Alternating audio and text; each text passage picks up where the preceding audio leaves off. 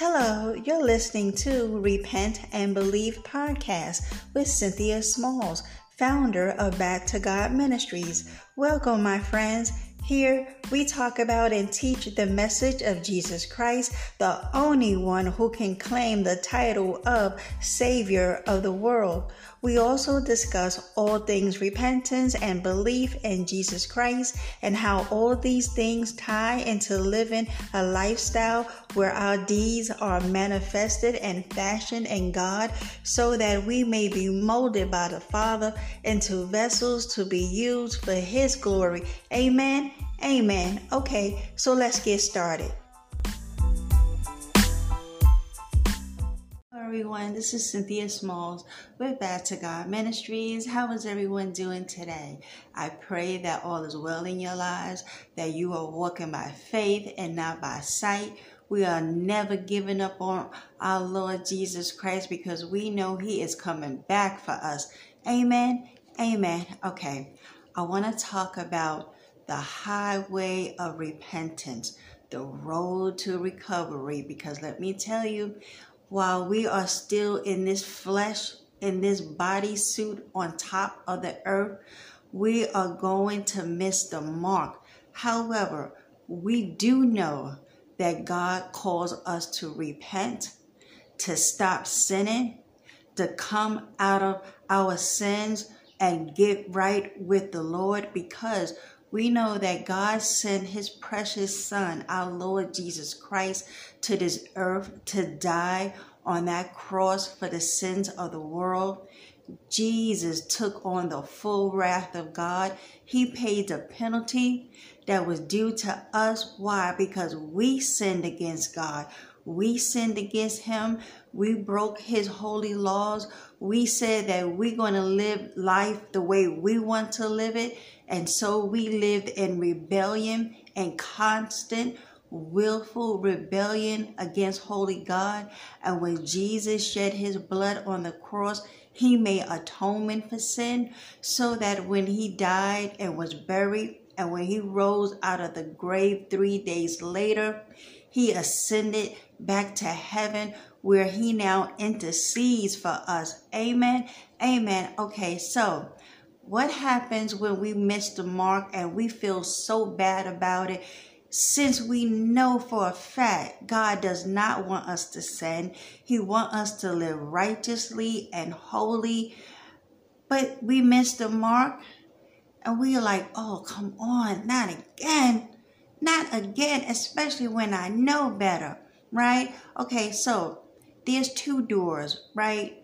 One door that leads to despair after we sin, or the door of repentance. Okay, so I want us to take a look at the life of King David because we know King David had a heart after God. He ran after God, especially after he sinned, because look, even though the Bible says that David has a heart for God, after God, that he was in one with God and, and doing his will to the fullest, but he was a man of war and he was a man of many failures. But that didn't stop him from coming to God, prostrating himself on the floor, crying and, and weeping over his mistakes. You know what? But God lifted David up, right? Okay, so that is what I want to uh, um, have us look at today because this is an encouragement to all of us that when we miss the mark, right? And yes, we have a full understanding that we ought to stop sinning, right?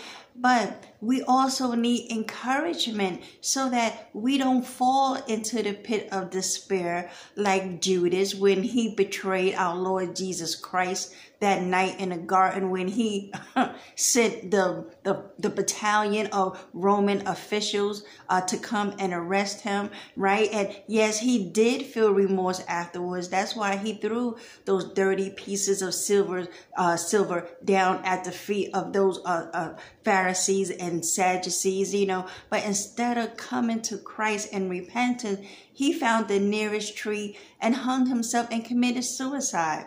And then we look at Peter, right? Because, you know, Peter was, he was all in it with the Lord Jesus Christ, right? And when the Lord told Peter that he's going to deny him three times, Peter said, Oh, no, Lord, no, that would never happen, right? And what happened?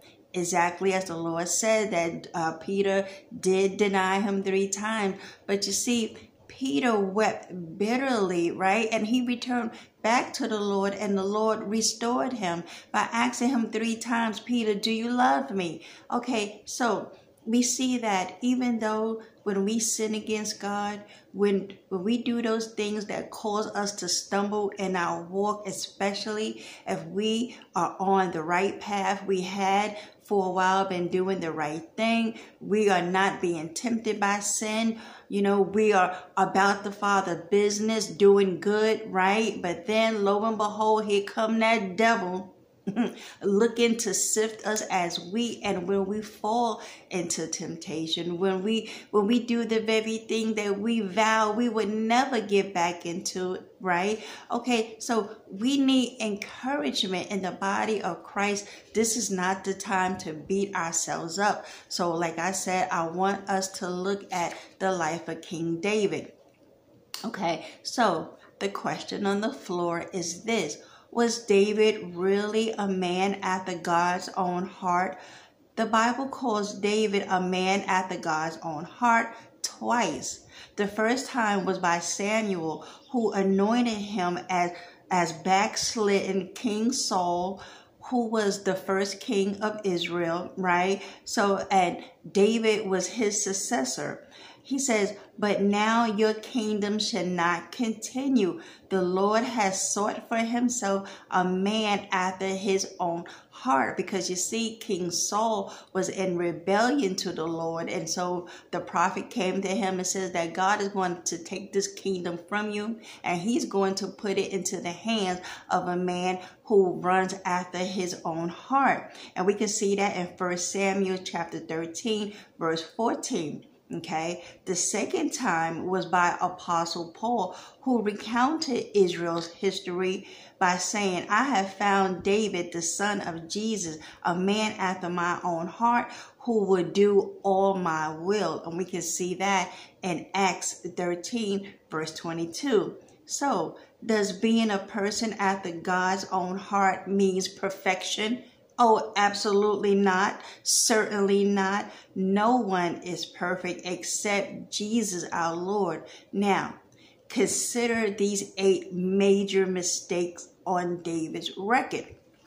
Okay, so again, this is an encouragement to to illustrate and to let us know that we may miss the mark, but granted, God will always be there with his loving gift of repentance to those of us who sincerely, you know, have remorse and godly sorrow over what we did. So I love it when the Bible gives us examples because yes, the Lord Jesus want us to walk in holiness and righteousness until he comes back to give us our our resurrected body, our glorified body, our new heavenly dwelling, we are still in this flesh and we will miss the mark. So now look, now these are the eight major mistakes in David's record. Now, now this is not to call him out on anything, but the Bible puts it in there to show us that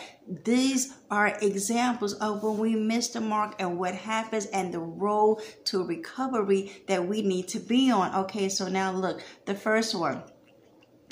David lied to the priest and Nob NOB when he fled from Saul, claiming he was on a secret mission for the king. So we can see that David did not always tell the truth. And we can see that story in 1 Samuel chapter 21, verses 1 through 9. Number two, when he was fleeing to Gath to escape Saul's wrath, David fled to Gath, the hometown of Goliath um, um, Goliath carrying the slain's giant sword, which is not a good idea. And when he was recognized, he faked insanity. Yeah, David was acting like he was going crazy, right? Um, to what? To avoid capture, torture, and death. And we can see that in First Samuel 21, verses 10 to 15. Number three, fighting for the Philistines. Now, He's supposed to be on Israel's side, and here he is over there in the enemy's camp, right? For 16 months, David was a, a, a mercenary for Israel's enemy. Strangely, he wrote no Psalms, okay, during this period as the well of inspiration dried up. I could imagine so, right? Off in the in the enemy's camp, right? Amen. Okay, so number four, flubbing the transport of the ark of the covenant, the ark was handled carelessly and carried on a cart instead of on the priest's shoulders, resulting in um, Uzzah. Um, um, I pray I'm saying this name right. It's spelled U Z Z A H. Okay, resulted in his death. We can see that in Second Samuel 6, verses 1 through 10. Number 5, here we go, the famous story fallen into adultery. His most famous failure was his scandalous affair with Bathsheba. Okay, and number six, and and what did he do to cover that up? Okay, he finished off her husband Uriah. Worse was the was this subsequent cover up, the murder of her husband Uriah the Hittite. And we can see that in Second Samuel uh, chapter 11, verses 1 through 27 talk about scandal, okay, in the Bible. Number seven, uh, failing as a father, right? David failed to discipline his son um, Amnon for raping Tamar, his half sister. This led to Absalom's rebellion, who murdered Amnon in revenge and then tried to steal David's throne. I tell you, number eight, focusing on numbers instead of God. Late in life, against Joab's advice, David insisted on counting his army. His 1.3 million uh, troops were a source of pride right? And for security, you know, because David was a mighty man of war. David has never um, lost not one battle. So I can see him getting off into pride about his mighty army, right? And God told him, don't, um, don't uh, do that census. So this displeased God who sent a plague and slew 70,000 men. And we can see that in Second Samuel chapter 24, verses 1 through 25 obviously being a person after God's own heart doesn't mean perfection. Okay, so this is the encouragement today that when we do miss the mark, okay, no one was ever perfect. Jesus Christ, our Lord and Savior, is the only one that that that was perfect. He fulfilled the law completely and with excellence. Amen. Okay, so being a person after God's own heart doesn't mean perfection or David would have been disqualified. Oh, absolutely, right? In fact, with his rap sheet, he should have been um, dethroned. He should have been banished from Israel, executed for adultery and murder. Oh, absolutely. And separated from God. This what should have happened to him. And he should have been damned eternally. That is what he deserved, right? Okay. But instead, hallelujah, his Here's the gift of today, okay? Instead, he was forgiven, restored, allowed to stay in power, given an everlasting covenant included in the in the in the line of Jesus. He was promised to reign again as as a prince with Christ in his millennial kingdom, and we can see that in Ezekiel chapter 34 verses 23 to 25. So how do we explain this? How do we explain that when we miss the mark and we know God says to stop sinning, to come to our senses and stop sinning because bad company corrupt good moral. So how is this all possible, right? through mercy and grace. Mercy is when God does not give us what we deserve, and grace is when God gives us what we do not deserve. Why was God so merciful when David messed up so royally? First, because David genuinely repented. In the book of Psalms, chapter 51, after David committed murder and adultery, Oh, you're talking about feeling uh, remorse and godly sorrow.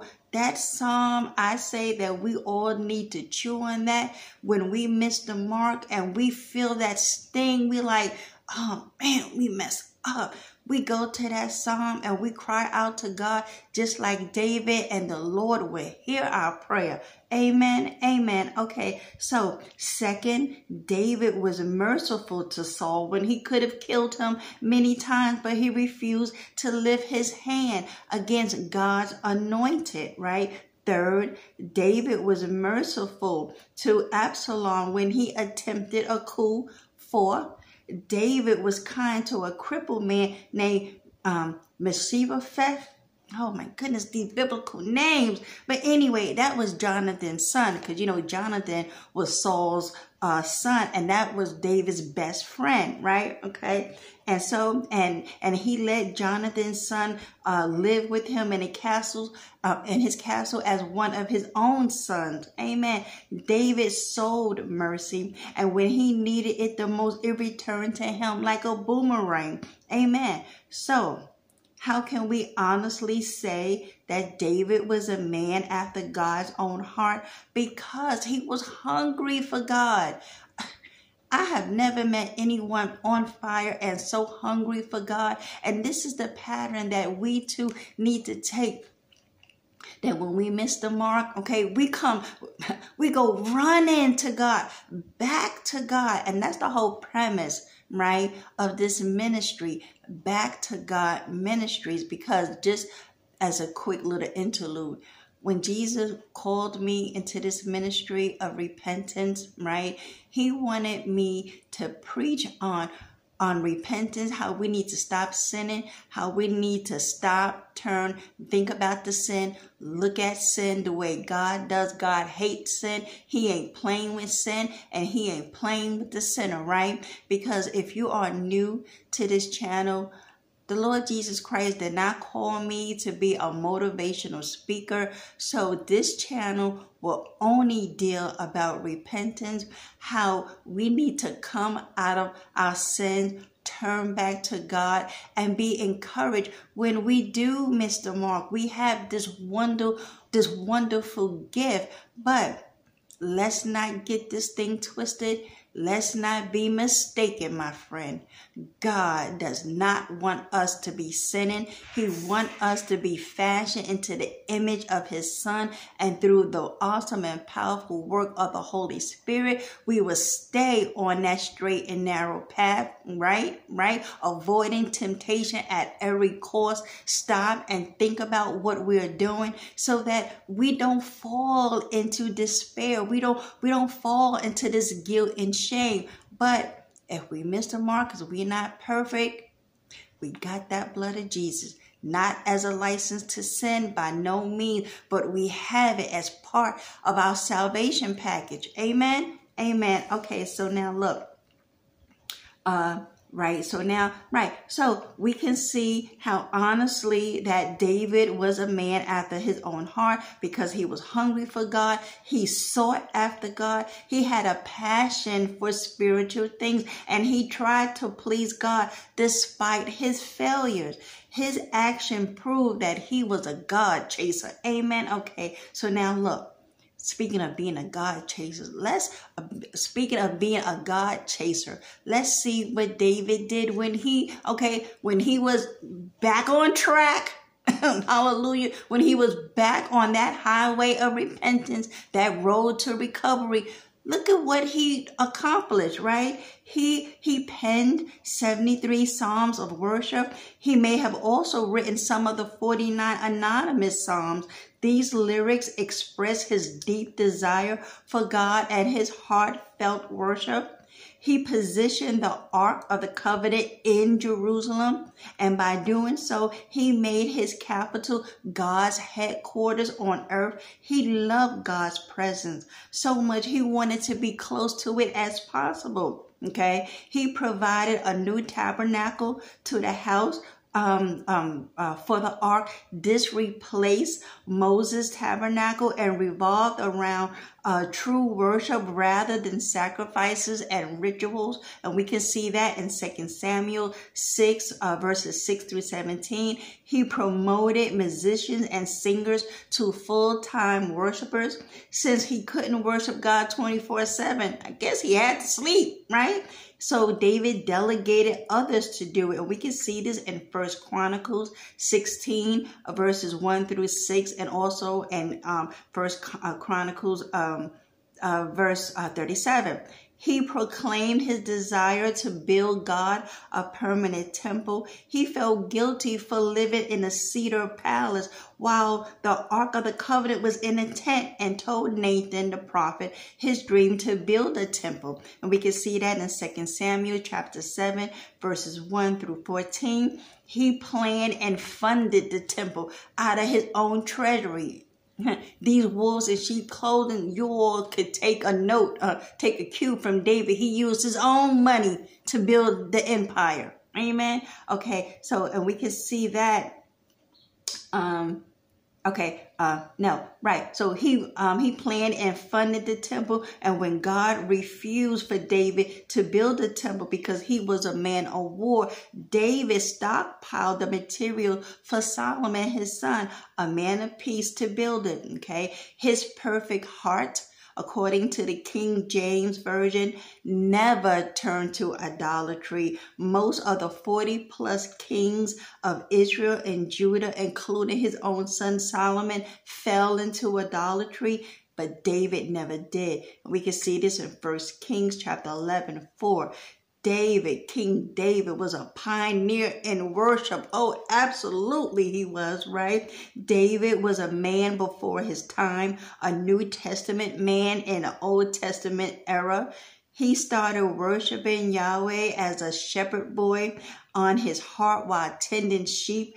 God took notice of this and promoted him from the pastor um, from the pasture to the palace. Amen. Where he specialized in musical worship. Truly, truly, David was a man after God's own heart. Notice how God let him eat the showbread, which was reserved only for priests. Because you see, God allows us and gives us special privileges when he sees that we are not in willful sin, but we will miss the mark. But we get right back up and get back on track and we let the kingdom of Satan know, oh, hello, don't get this twisted. Oh, I may have sinned. Yeah, I may have been doing something that God uh, frowns on, but don't get this twisted. My heart is still for the kingdom and I'm going to get back up on track and all the more go forward to God and get on with the business at hand. Amen. Amen. Okay, so now look. Um, right. And also God allowed him to wear an, an ephod, which is a vest-like priestly garment right? When he danced before the ark, usually God kept the kingship and the priesthood strictly separated.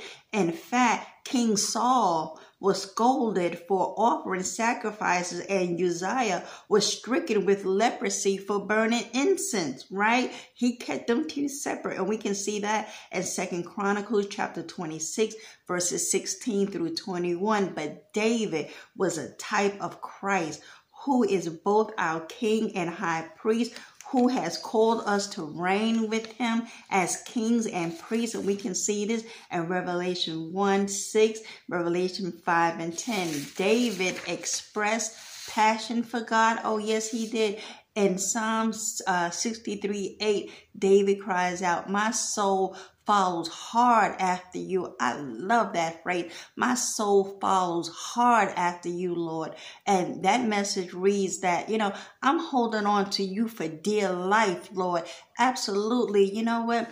the gift of repentance. I am holding on to that. I see that as joy. I don't see, you know, um, accepting repentance and repenting as this this hollow uh such a, a doom and gloom situation that I'm finding myself in. Yes, I feel terrible about how I feel, but the gift of repentance that when we confess our sins, hallelujah, according to First John 1:19, that God is faithful and just to forgive us of our sins and to cleanse us from all unrighteousness Thank you, Heavenly Father. I receive my forgiveness and I receive my cleansing, my purging from all unrighteousness. And going forward, I'm getting myself back on track, right?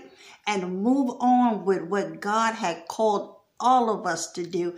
Amen. And finish that race and go on and get them crowns. Amen. Amen. Okay, so now in closing, David, right? Like I said, he was a God chaser.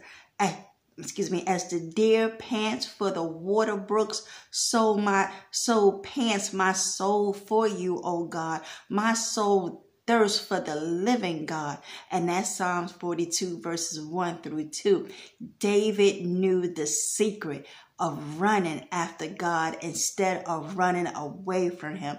David, like us, is far from being perfect, but his heart and our hearts keep pursuing the one and only God who is perfect, our Lord and Savior Jesus Christ of Nazareth. When he was in that garden after after uh, Judas ratted him out, and when he said to those Roman officials, who you come looking for? And they said, Jesus of Nazareth. And he said, I am he.